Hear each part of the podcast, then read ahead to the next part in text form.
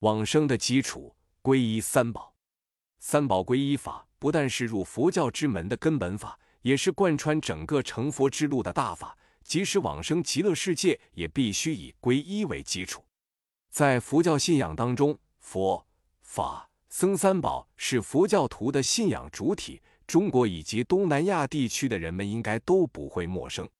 不过，对于这三宝具体内涵的认知，不要说对佛教哲学体系不了解的教外人士，即使是那些没有学过相关教理的佛教徒，也大都并不完全知晓。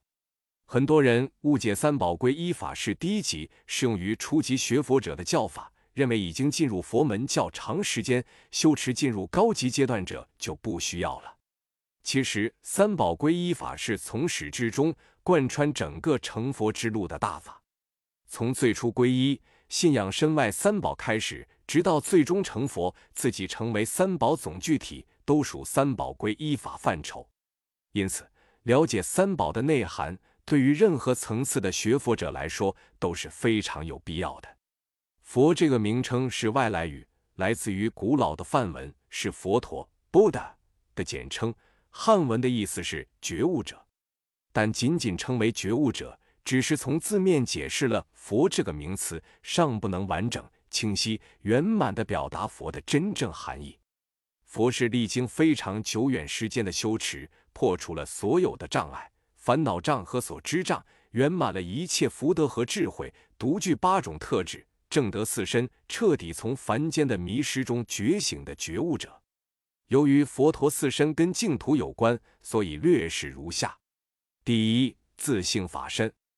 佛的自性身是佛陀断除二障的终极空性，在四身中是唯一的无为法。也就是说，自性身不会依赖各种条件而产生变化。佛教中所说的众生和佛平等，其实是就这点说，因为万物的共性都是空性，所以没有本质的差别。第二。智慧法身，智慧法身是佛陀的智慧以及慈悲爱心、神通能力的统一体。由于慈悲爱心、神通能力是基于智慧才有，所以统称为智慧法身。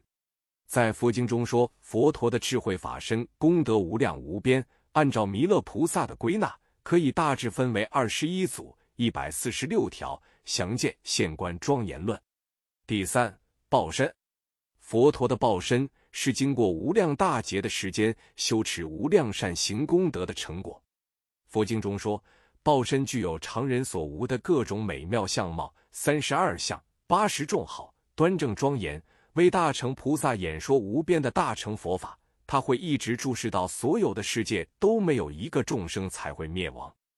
但佛教认为，宇宙中的众生无量无边。根本没有全部成佛的时候，所以佛的报身也永远不会消失。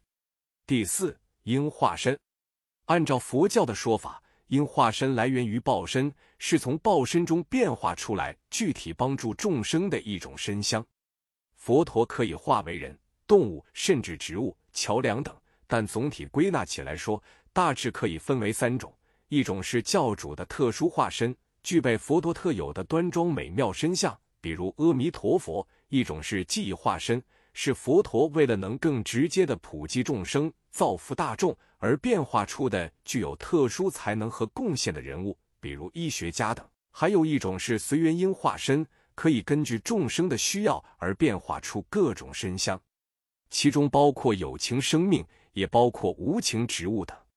法身居常寂光土，报身所居之处，即时报庄严土。书圣化身所居之处，即凡圣同居土。在佛教中，“法”梵文 “dharma” 这个词有很多种解释，根据具体语境不同，含义也差别极大。如果不懂得其内涵，往往会产生错误的理解。比如佛教四法印中“诸法无我”的法，就是指一切存在的事物；八万四千法中的法，是指佛教理论以及修持方法。